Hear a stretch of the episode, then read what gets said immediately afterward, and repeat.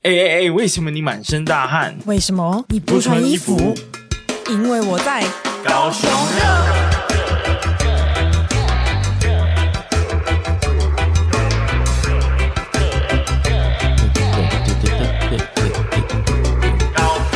嗨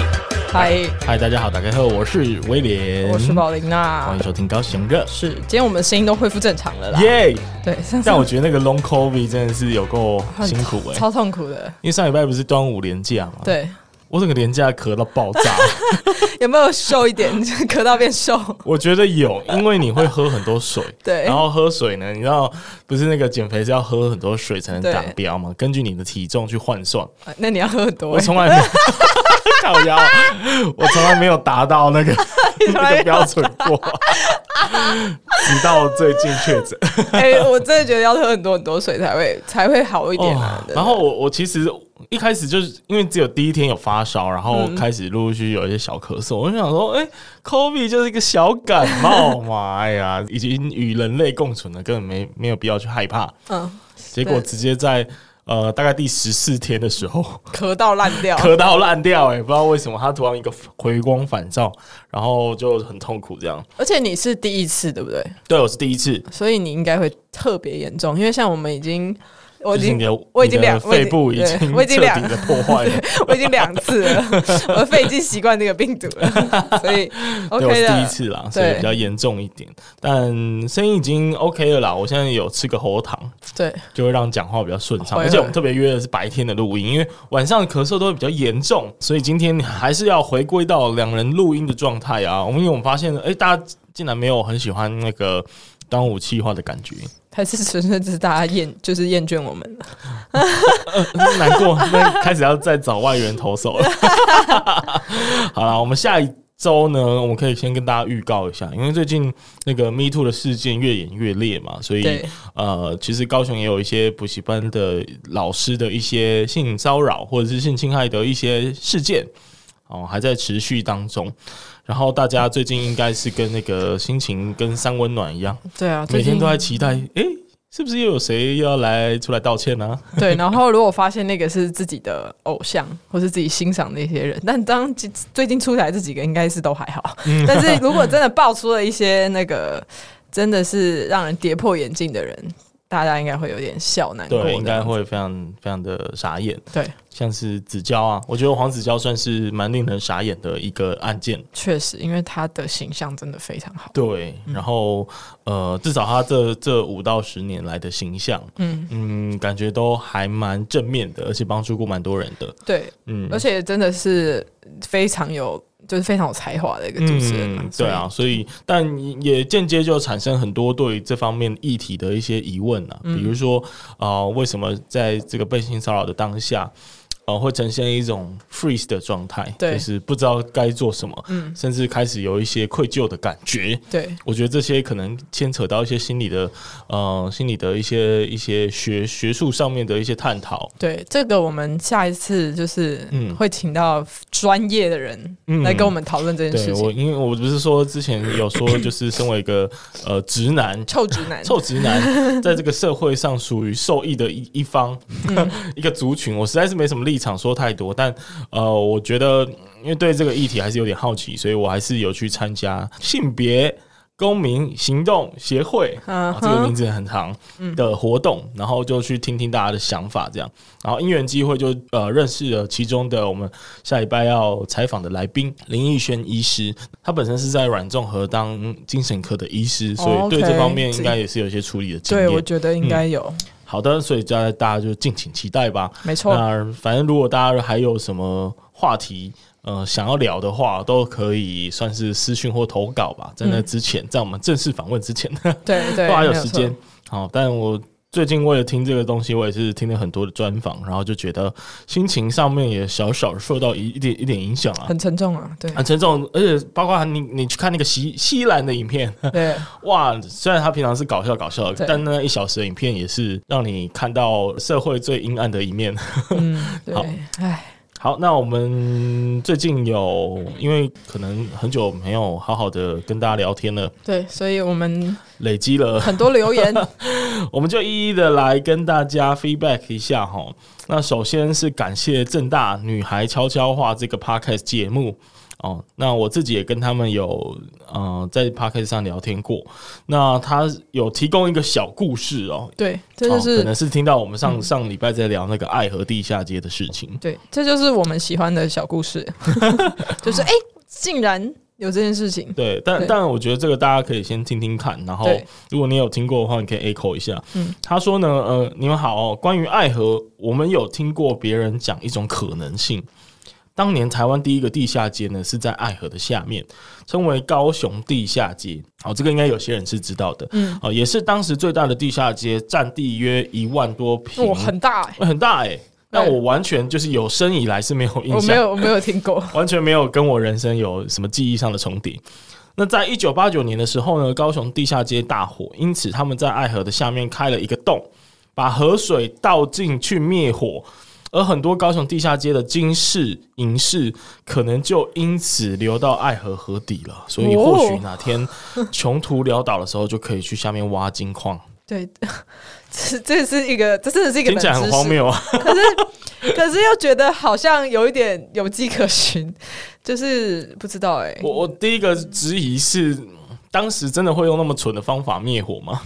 我不知道哎、但这就是那个嘛，印第安纳琼斯的精神。所以呢，改天大家如果想要做一集高雄版印第安纳琼斯的话，请去爱河 去潜爱水，河底下挖， 虽然你可能会挖挖不不到到任何东你西 可，能挖到一堆垃圾啦，我不对知道，，感觉会挖到一堆垃圾。但。对，但是就可以嗯听听看， 对啊，就因为反正穷途潦倒人，他们也没什么好失去 的，不如就去那边 哈。尝试看看。哎、真的那些那个探险探险队的人，他们真的都是在穷困潦倒，或者是人哦生已经快要找不到一个目标出路的时候，他们才会去做这件充满哎我觉得不一定、热欸血，事，是吗？你看看看那个铁达尼号，哦，那个那个不太一样啊。他们是一群有钱人哎、 哦，他但们他是们仍然具有这个探险跟不怕死亡的精神我。觉得他们是想要找乐子，太无聊了， 人生什么都体验过了。然后朋友说：“嗯哎、我那个花个几几十万美金可以去那个铁达尼号探铁达险，尼号要不要一起去？”那你当然答应嘛，你人生已经没什么好追求的 好了，啦对不也对？是啊，听到一个有趣的东西，但是想尝试啊。对，对，不过我觉得里面有一个人算是聪明，他看到那个用手把在操控， 他直接直接退团，然后哦，然后他就对，顺幸利，免一难。对，幸顺利的活着，对，不知这样道死神会不会去追逐他。绝命终结战是不对全是民？终结战。 好的，这个感谢正大女孩悄悄话提供了一个，嗯，我觉得真实性百分之六十以下 的但的是一个一对个小故事对，啦。但但就是还蛮可爱的啊，可以听听看。而且我我相信哦，就是如果真的有金饰的话呢，应该已经被挖掉了。哦，你哎是说真正聪明的人，就是已经在新闻走走漏风声之前，都已经早都在已经挖好一了九八九年附近就把它挖起来？没，错，搞不好是那个爱河油气所的老板，那一位吗？ 他直接想说，哎、干我他那个爱河饮水直接把它灌满，那直接去给他有没有？直接去给他给他挖一下，挖一这样下。好，然后呃，有一个就是在脸书上，他他是用脸书，然后我们脸书那个贴文更新的挺慢的，我我我跟你说，我跟大家说什么那个会更新这么慢，因为每次我在发 IG 的时候，我都会忘记同步脸书， 所以就导致脸书有一长串都没有发到， 哦嗯，气死我了！之后会补上。没有没有关系，因为其实也只有一 位，只有一位在意，哦 OK 他很用心，他还特别来 IG 留言，真的打开那尘封已久的 IG，是所以想必他应该是有一点年纪了哈。 伟生啊，伟生啊，他的他的这个这个账号的名称叫李伟生啦。然后他有特别在五月的时候呢，呃，他应该不是住在高雄的人，但是呃，应该以前有住过高雄，然后嗯就回来看一下说这个爱河到底上游长什么样子，所以他就呃沿着这个半马的路线呢，就给他跑下去。我真的觉得他很厉害欸、，他很厉害哎、这这这不是一般人可这以个是做到半的马二十二十一公里左右哎、对，非常非常长的一很个强路线，然后它而且就是从那个爱河的的出海口，呃五福路这边开始跑跑，应该是跑到中都那附近吧，然后再折回来，这样大概是半马的距离。而且他跑半马就算了，然后他跑步的时间是早上五点半， 我就是真的超佩服哇，他是有毅力的人欸嗯呢、他是一定是一个有在做运动习惯、喜欢早起的人。嗯嗯嗯，非常非常的这个厉害的感觉。然后呢，他也就是有提到一个小知识哦，嗯就是、呃，我们之前不是有聊到公园路上有，就是盐城区公园路那边其实有很多船舶装备嘛。对，然后我自己本人觉得有点小可惜，因为那边的这些这些呃船舶设备的店家啊、其实跟当地的观光没有任何的互动。嗯那我觉得大家应该会对他们在做的事情很好奇。嗯，然后呃，这位尾生呢就补充说，那个高雄早期的拆船业呢，可可能跟这个是有关系哦，因为他以前在念前镇国小跟新人国中的时候，应该是前镇区这边，然后上课到一半呢，都会被附近拆船厂的爆炸声音吓到。哇！所以拆船不知道 不知道是怎么拆，就应该是就是直接直接炸掉这样用吗，铁球，我想像用铁球这样，哦，然后去砸然它后。砸它，然后可能内部要用炸的方式去把它直接炸开这那这样。样里面还有任何东西可以使用吗？哎，就是纯粹剩废铁可以回收吧。哦 OK，我的想象是这样啦，不知道真实的样貌是什是什么样子的。然后，呃，其实，在那附近就小港区啊，我的印象，我从小在那边念书的印象就是都会听到飞机的声音。哦，对啊，因为你就在机场旁对对边。对，就在机场旁边。然后其实已经后来听到的是没什么感觉了，嗯就你已经不会再听，再也不会听到飞机的声音了，因为你已经习惯它当成背景的声音存在。嗯，对，但对外面的同学来说，他们听到其实是很大声的那一种炸裂的声音，嗯嗯，所以其实是很不舒服的。那也补充这个小资讯，好。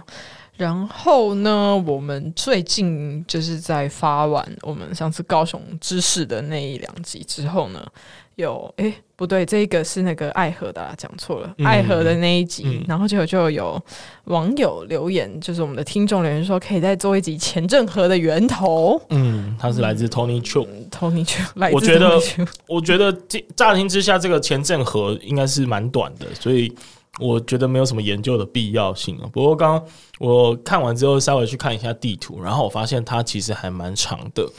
前镇河，对我们以前我以前就在前镇河旁边读书啊。哦，对对对对对对对。对然后我住的地方其实也是前镇河偏上游的地方。哦，你现在住的地方哦，啊，我以前住的地哦，方，你以前住的地方。哎，我以前住的大概是八八八八那个交流道下哦来附近。 ，OK，然后它旁边就有一条运河，从从那个草衙道一直延伸到五甲凤山这边，哇，这边真很的嗯长的一条一条河。然后我其实很常在那边骑脚踏车走来走去，然后呃晃来晃去。嗯，然后没想到这一条其实是从前镇河、前镇运河那边延伸到草衙道，然后再一直延伸到前镇区，然后五甲区，然后一直一直到凤山的嗯那个草公郡那边。所以其实它整条是很长的。可是它这样其实跟爱爱河也算是有一些关系吧？有一些关系，有对，啊一因些为它的关系某些支流听起来对是重复的，因为其实重叠爱河的上游跟前镇河的上游， 是它同一个最后都会汇聚到曹公郡这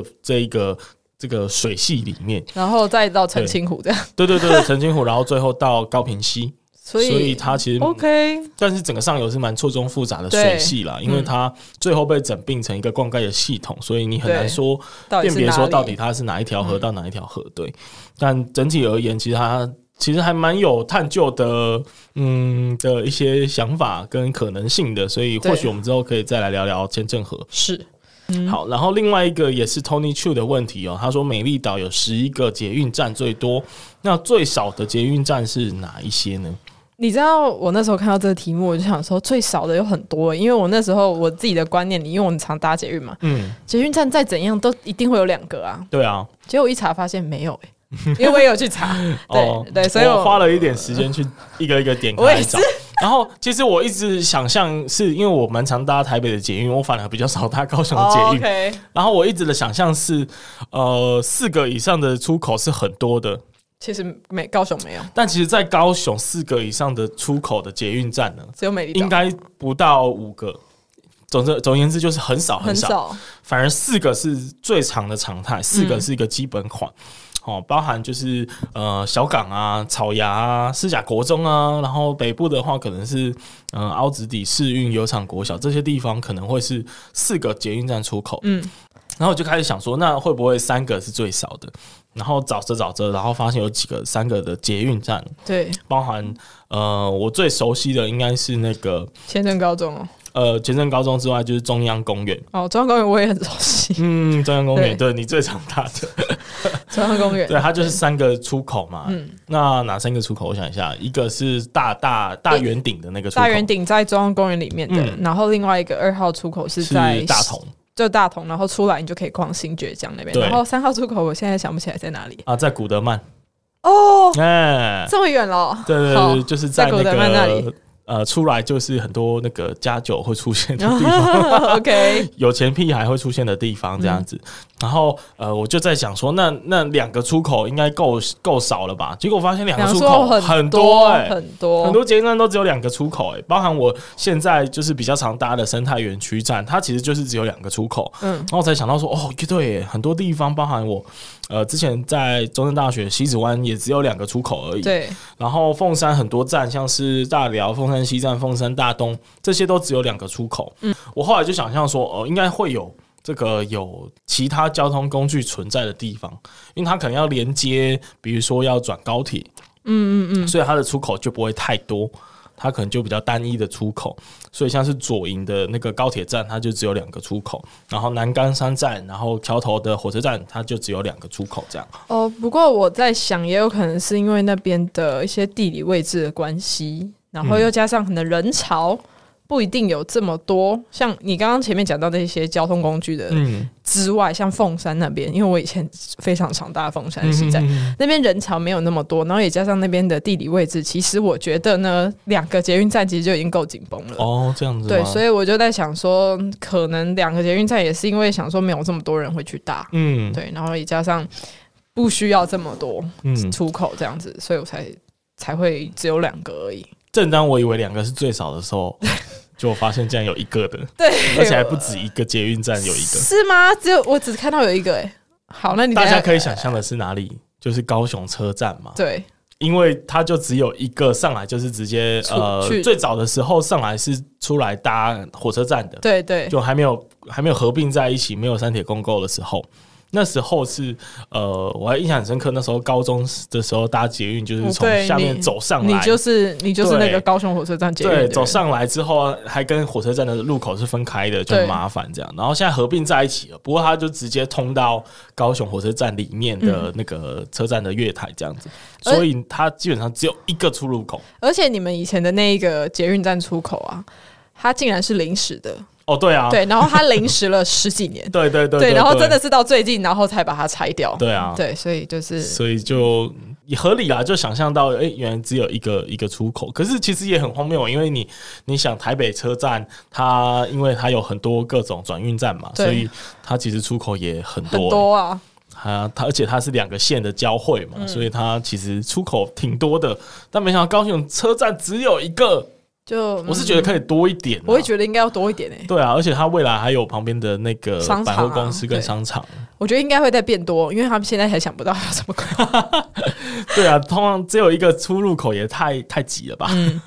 不过那边确实也没那么多人，就是了。是，好，然后呃，经过我这个探索，我发现其实还有一个，还有谁啊？然后这个我想象，因为我也有去过那边玩，然后我就发现，对，没错，那边确实只有一个哎、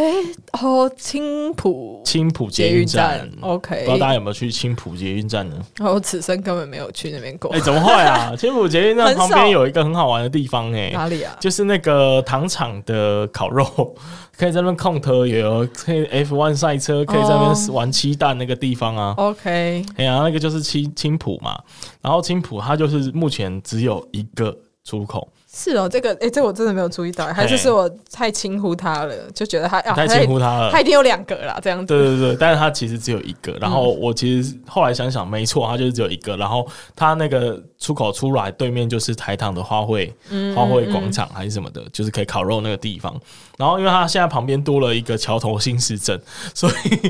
现在那个哦桥头新市镇的这个居住的民众呢，应该也是。能够轻易的回答这一题。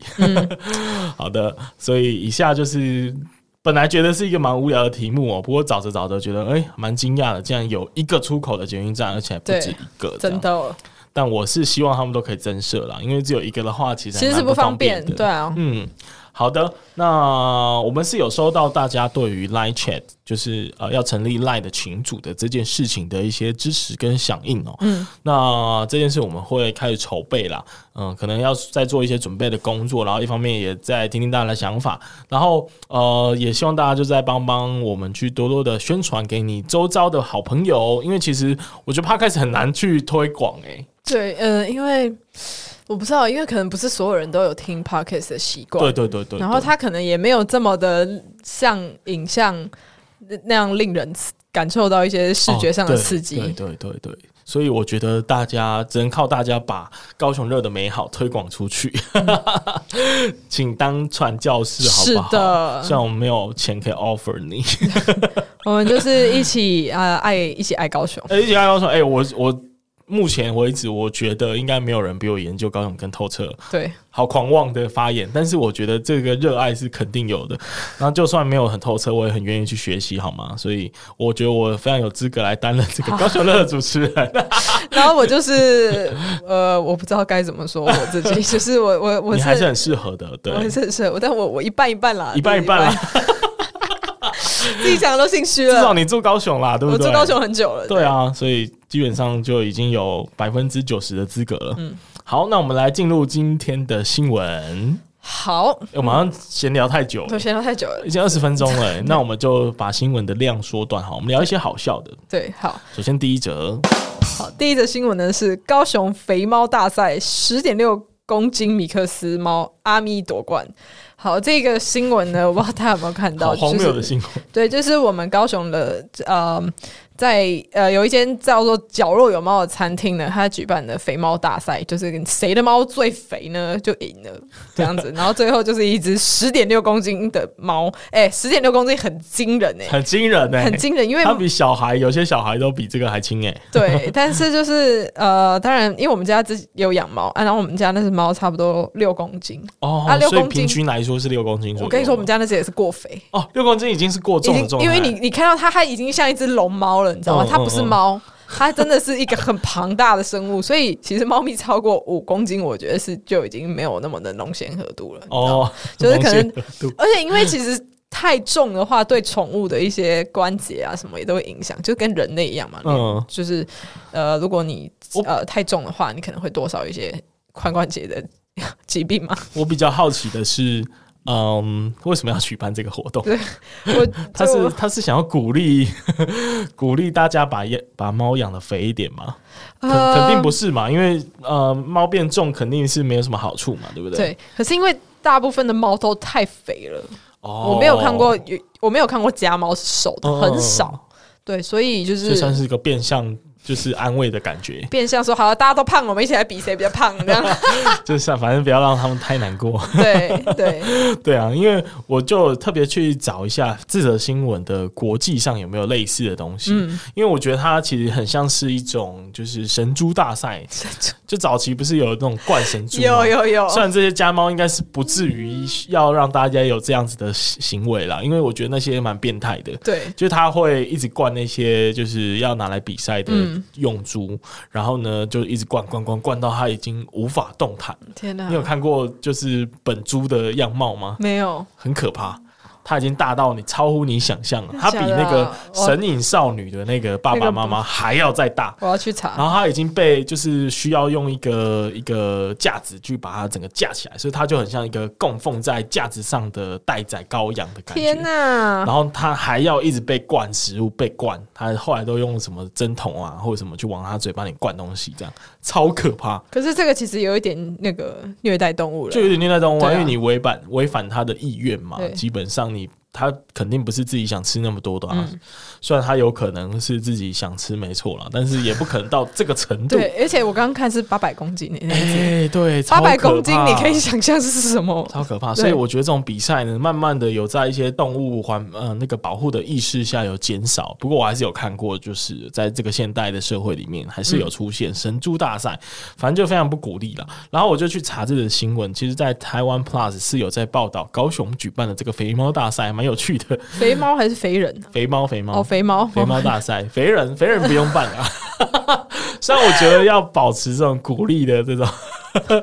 我这样我还可以有机会去 你拿个奖项。不你不这样要 这样。好，我们一起变健康。对但但我在找新闻的时候有发现，就是其实就在今年的四月底，马来西亚的 Setera Mall 呢，它其实就因为它有举办一个宠物展的活动，就像我们其实高雄巨蛋也蛮常有宠物展的嘛。对然后它就举办各式各样动物相关的比赛，比如说这个肥猫大赛在那边也是有举办的。虽然我是没有查到资料说到底它的肥猫大赛究竟有多 肥。哦，到底有没有比高雄的这个10阿咪十点六公斤还要肥呢？ 这个我是没有取得资讯啊。不过它还蛮有趣的，它还有什么铲屎官的比赛，你说看谁产的屎比较多？对这样哇塞，就是考验主人跟宠物的的那个双重的能力。 然后还有狗狗定力比赛，我觉得这个比较有趣，因对为狗狗不是很容易就是放食物在面前，然后就它会分心啊忍不住想要对吃嘛，所以就要考验它可以谁可以最后才吃那个棉花糖。 我家的狗应该可以耶。真的吗我？家的狗虽然很啊有疯训练过有是不是训练过，叫它等等，它是可以等的。这样算蛮厉害的。对，嗯哦，但是我觉得呢，这个猫咪呢，当然它今天胖的原因绝对不是因为虐待动物，而是大家太太宠爱它们了。嗯。对，所以就是，但是还是鼓励大家，就是要让自己的宠物呢维持一个健康的体态，人也是 OK，对啊，也是啊，就是希望大家一起健康。没我错发现我们的听众都很健康，哦，对，都每一个都是那种跑步啊，健身壮汉，对对对对对，然后不然就是那种那个跑步健身，然后会会到处去运动的人， 是，真的对，是为我跟我感觉是不太同同一不群会 啊，的。你会去打羽球哎啊？对，我等下去打羽球哎、超健康，好不 好？ 对，好的，那下一则新闻。下一则新闻是高雄八五大楼打造新创基地大港创建，哦，那个啊舰是舰艇的舰，对那预计六月三十号，就是昨天已经开始招商了。by the way，我们今天是七月一号录音，对，所以它已经开始招商了没。错，它是这个高雄市经发局的一个标案，然后它是在八五大楼的十九楼打造这个基地的。嗯那这个说明会呢，就在昨天举办啦、那我对这个新闻唯一的一个意见就是觉得说，干你。呃，这这个这个这突然飙一个脏话 出来，就觉得没说事，哎、你怎么一直在重复的去打造新创的资源呢？而且重点是你选在八五大楼，哎、对啊，你我就是重复利用嘛，垃圾回收嘛。对，而且而且就我觉得你要打造这个新创基地，我没有意见，但是你要先去处理掉里面的一些事情吧。哎、对啊，对哎八五大楼是一个什么样的地方？对难道你不知道哦吗？对，你们就是就是他也是呃有有青年，但是他们做的事情跟这个不对太一样。 啊、所以你你你这个创建是要创什么东西？你看哦，金发局说明欢迎数位近邻转型相关领域的呃这个企业去进驻，但我想说八五大楼最标榜的应该是流音吧？我就不想是说，要打造爱情产业链吧？大港创建是要大港创 motel 吧？ 对，哎、对啊，哎、我所这样会以不会太 凶？不会。可是可是我那时候也真的觉得，因为八五大楼已经太真的人蛇那个那个成语什么呃龙蛇虎龙蛇杂混，龙混龙杂蛇虎杂， 对，就是他已经这样了。然后你现在想要让它变成一个文青，然后年轻人喜欢去的地方，我觉得你要 No 花 way 很多时间。他们是不是预算太多，然后拨了一笔来做这件事这情？就是我觉得很荒谬的地方，你知道吗？我对这个这种就是高雄在做这个新创这件事情，一直有蛮多多的成见的哦。因为我自己算是有小小的在新创圈打滚过，然后在接触这些新创资源的，我我最。感到感冒的就是有非常多重复跟浪费的东西。对，已我经讲一句实在的哦，其实，在亚洲新湾区这边已经有不止一个新创基地了，你超知道吗？超多，我知道超多。对，啊，就是包含之前红海大楼，红海它其实为什么就是后来就撤掉一部分的东西，它里面就做一些什么育成基地，嗯，然后后来这个育成基地被收走，直接被经济部中小企业处拿来做亚洲新湾区的这个五 G ALT 的创新园区的规划，变成亚湾新创园。所以这个新创园的建立，其实我去过，非常新，非常漂亮，非常就是有那种 fancy 的感觉。就是假设我是一个创业青年的话，我会满心期待的进驻。但是在这个东西降临在亚洲新湾区的同时，它其实也排挤题了。过去其实高软里面就有一些其他的创新基地、育成中心。嗯，根据我的了解，这些育成中心他们本身都有一些招标的 KPI，然后你用自己的资源，你用自己的政府的力量再去扶持了另外一座，然后每一座又有自己的 KPI，那你不是打压自己的吗？对啊，你不互相打压吗？这不是很白痴吗？然后你现在在亚洲新湾区有了，然后你也有那高软里面有一些育成基地，好，你现在又在隔壁八五大楼做一个爱情产业链，什么意思？哎，你产业链是 我们自己讲， 哦，在这里是我自己 讲，对，他是要标榜要做近邻啦，对然后还有做一些这个智慧相关的东西，但对就觉得很浪费啊。我我是觉得，你如果要创这么多新创基地没有关系，但是你至少做一个怎么讲资源的整合，然后每一个新创基地也都要有自己的特主色，主打自己的特色，对因为像对对对像你你看嘛，博文那边就是主打文艺啊，那你其他地方可以主打什么科技啊，或者是还有什么？我现在想不到。早期其实我觉得还不错，因为呃最早出现的如果是高雄的新创业者，应该会有一点印象，就是在呃盐城的公有市场，啊他在我二知楼道做了一个打我卡知。道，我知啊，道就那是个数位内容对创意中心，我觉得它是一个定位鲜明，而且它又重复利用了一些旧有的、嗯旧有的这个建筑物的设施，然后高雄市金方区就这点这点我觉得做得很好。然后接下来在隔壁又有做一个博尔的共创基地，对对对，然后呃，虽然地理位置上是挺接近的，但是它至少就是因为是博尔，所以它有一些主打文创的这些对特色出来，所以我也觉得至少还是算是有区隔对开，至少来。是完全不同虽然的。资源上有一点点小小的重复了，但是你后来就是在亚洲新湾区做这一系列的东西，其实我。真的觉得你大可不必做那么多硬体的设施，而嗯是在加强扶植一些软性的东西。嗯，就如果高雄市政府想要就是让年轻人回归的政策是一直去盖这些设施的话，我觉得这些资源可能是有点错用的嫌疑啦。是所以虽然我也不是这方面的专业哦，可能之后有机会可能找相关的议员可以来聊一下这件事情，但目前我的感受是觉得资源挺浪费，就是了对啊，太对太多，然后现在我真的觉得八五大楼不必要，谢谢。对啊。然后我一直很希望就是年轻人可以回到高雄这件事情可以真正的有效益的发生在高雄这个场域，但是如果是透过这种方式的话，真的大可不必。真 的然后再加上我看到红海的新闻，我又会觉得哇，真的红海这个这个高雄的渣爱男爱情的渣男，就是一直想要在高雄投资很多硬体设施，然后、嗯但是确实他又没有把很多的呃内部的核心的研发的东西把它拉来高雄的话，我就觉得就是有点在做跟高雄市政府类似的事情，你知道嗯吗？好，这个抱怨就讲到这里。是我们再讲一点有趣的新闻吧。下一则是跟电辅车有关。 OK。U Bike 电辅车，高雄全台最多，每天九人租借，因为天气热比较顺利。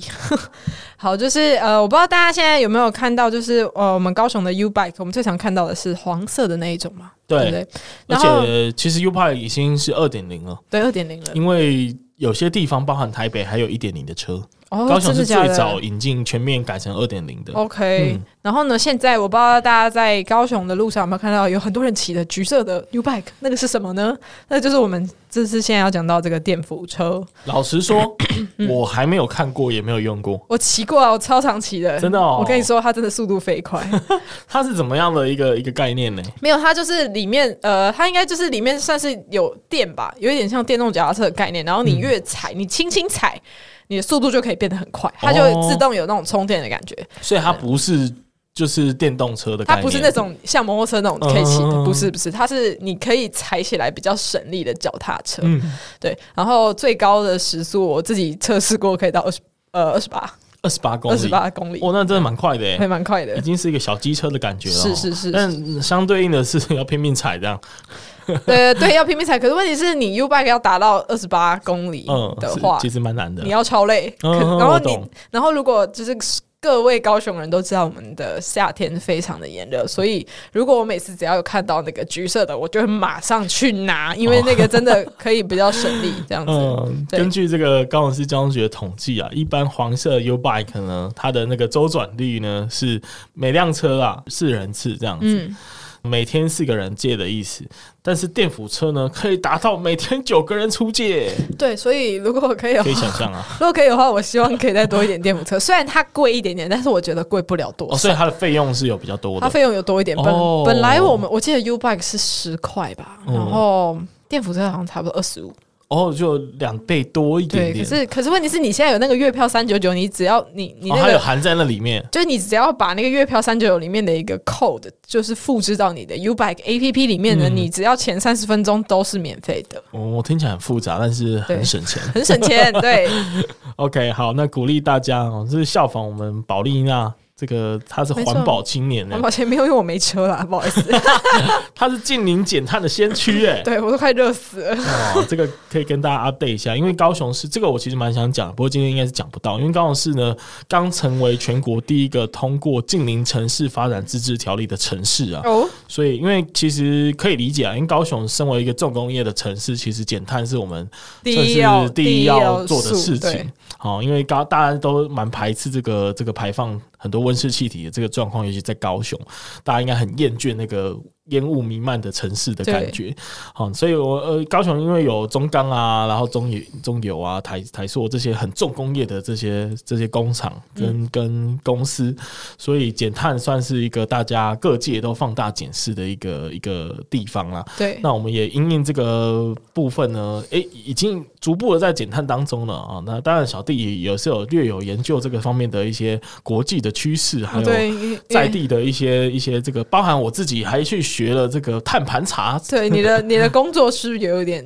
哦、就是还需没有要这正式个的东西应用到。不过，因为这个是实际上是大家现在正在讲的趋势，嗯所以说我们也稍微去学习了一下相相关的一些学问，这样。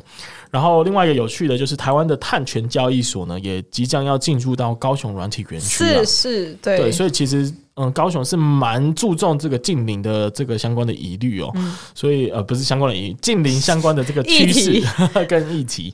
，OK，包含就是其实刚刚那个八五大楼的那个大港创建啊。哦，要是不考虑它的地点的话，它其实在推广这个近邻相关的新创产业，我觉得也还不错啦。嗯好，那我们下一则新闻，高雄三十年屋龄以上的这个房子呢，占了百分之五十二点八 percent。那围绕的工作站从五站增大增加到三十站，这什么意思呢？就是其实为了要做这个高雄围绕重建的这个计划，啊其实大家如果发现自己的屋龄是比较高的，是可以去申请加入这个补助的。嗯那只要你通过了这个申请被核准重围绕重建的这个专案呢，好像你可以补助到十一点五万元，然后一些法规的松绑啊等等，反正就是有一些好处，它是。呃，它是挺复杂的，所以你嗯需要去找人家询问嘛。那过去呢，这个可以询问的工作站其实只有五站，但是最近高雄市政府结合了建筑师的工会呢，提升到三十个站点，所以大家就可以普遍的针对附近的站点去做一些围绕相关的咨询。嗯，那我觉得这个还不蛮不错，因为我自己家里面的呃，应该是有一栋房子已经快五十年了吧，哦，所以应该是用得到的，而对，且应该是可以考虑来重建一下。而且其实我觉得高雄的，诶、应该不是说高雄，就是老房子他们的那个安全性其实还蛮高的。嗯，为什对？么？因为它已经经历过，因为台湾是一个这么多地震的地方没，错，那它经历了五六十年，它屹立不摇都没有倒，那就表示它当时的地基啊什么，其实都是打得非常稳的。对啊，对所以我其实没有觉得围绕议题在高雄是一个特别严重的议题，嗯因为我在就包含高雄的市容也好，你也不会太感觉到就是真的很丑的房子有很 多很 很多啊，很多，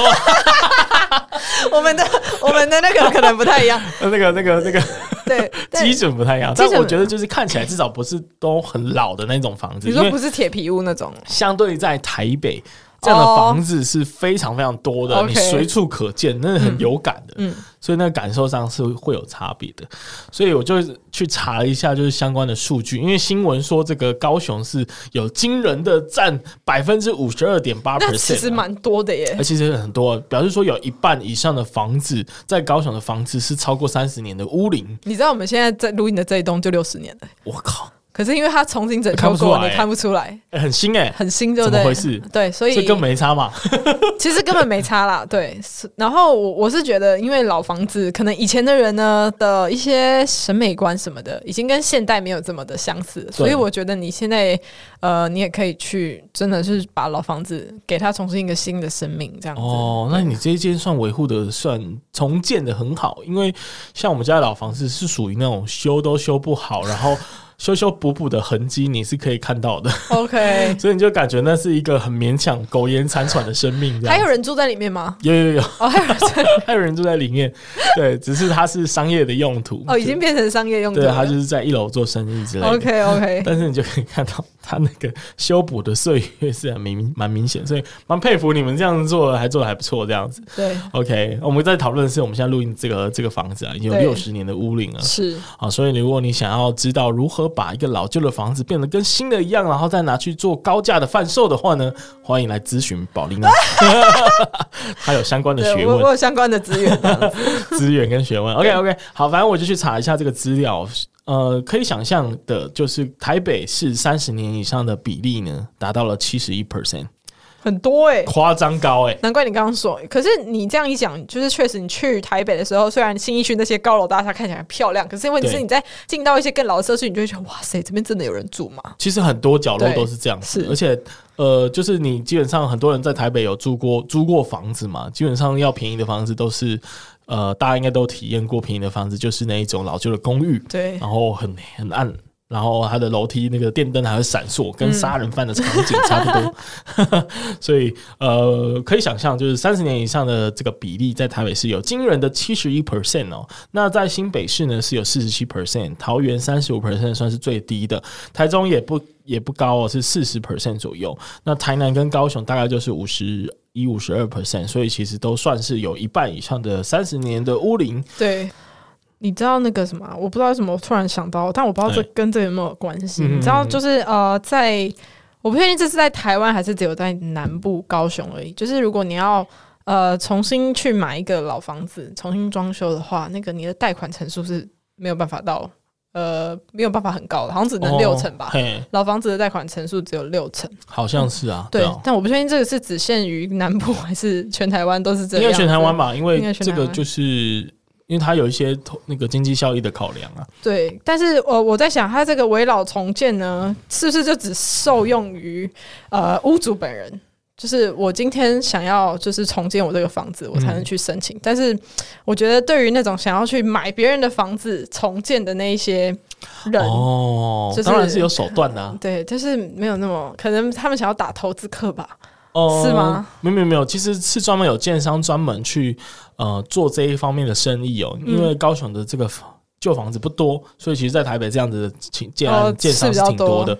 像我这附近，呃，像我最近来这边的路上，其实就有一个建案，嗯，呃，它慢慢的正在建造中。然后它的那个品牌我已经忘记叫什么名字了，不过它就打的是是围呃是围老重建的第一品牌哦，之类的是哦，就是他们，我在想，我猜测他们就是把呃发现这一区可能是符合围绕重建的资格，他们可能就挨家挨户的去调查，然后去商量好一个好的投资效益给算给他们听，然后最后全部卖给他，然后他就可以全部打掉，然后盖大楼，然后 OK 就是卖更好的这个价格这样子。那等于就是把人家人原本那个老房子的地，就是跟他说哦，我我可以用 更好，然后就把它打掉，然后对重对新盖对。对。然后我觉得这件事情挺有趣的，因为这个真的是高雄比较少发生的一种情况。嗯，那因为我有听我台南的朋友说过一件事情，我觉得可能跟早期都市规划的完整度有关，因为。嗯台南像我朋友是在新市的，然后他就跟我分享有一件事情，就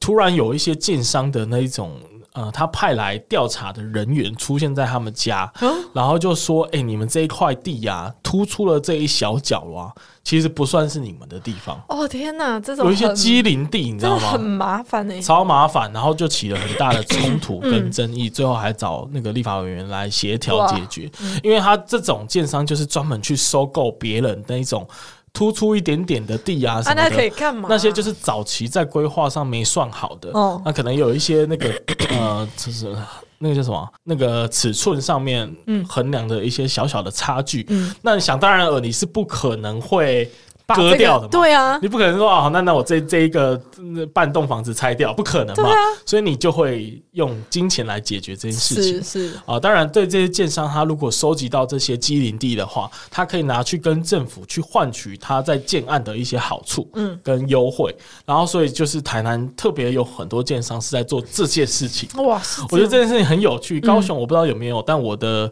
理解是高雄比较难发生这样的事情，因为比较少那种机林地哦会出现，因为高雄的都市规划算是做的蛮就完整偏的。方正啊，这对样，偏方正，所以比较不会有那种棱棱角角，然后多出一块少一块那种情况嗯发生。不过我听我朋友这样分享的时候，他那个整个处理的过程其实还蛮麻烦的。对啊，因为建商你知道他们也 会有时候就派人来闹嘛，嗯他就是目他的目的其实就是要闹到你受不了，所以他其实会一直频繁的来、嗯来干扰你这样子，所以也是处理的蛮痛苦的。但对我也是身为一个高雄人，也是听到觉得蛮新奇的，竟然有对这种事情哎，可以可发是生这样。可是你知道，在我们现在录音这栋的隔壁，嗯，就是隔壁的隔壁那边就有一栋房子，它的土地规划是非常的复杂的，呃所以它 现在还晾在那边，一直没有卖出去。哦，对，所以就是哦改天我可以我去研究一下那栋房子是发生了什么大家事。怎么那么复杂啊？这对人生好难哦， 对，什么结 论？这好难。对，人生好难哦，怎么那么复杂？是想要不复杂的话，自己买下整块地就不复杂了， 想要不复杂的话，你就只要拿钱出来解你就只决。要睡公园就很简单了呃，。这太这这太简单了。啊，OK，那我们今天的录音就到这，大家再见。对，哎，怎么那么那么随便的哎、结束我啊？赶时间了， 好，拜拜拜。 我赶时间，我要去打球啊，我就迟到了、 哦对，拜拜。拜拜拜拜。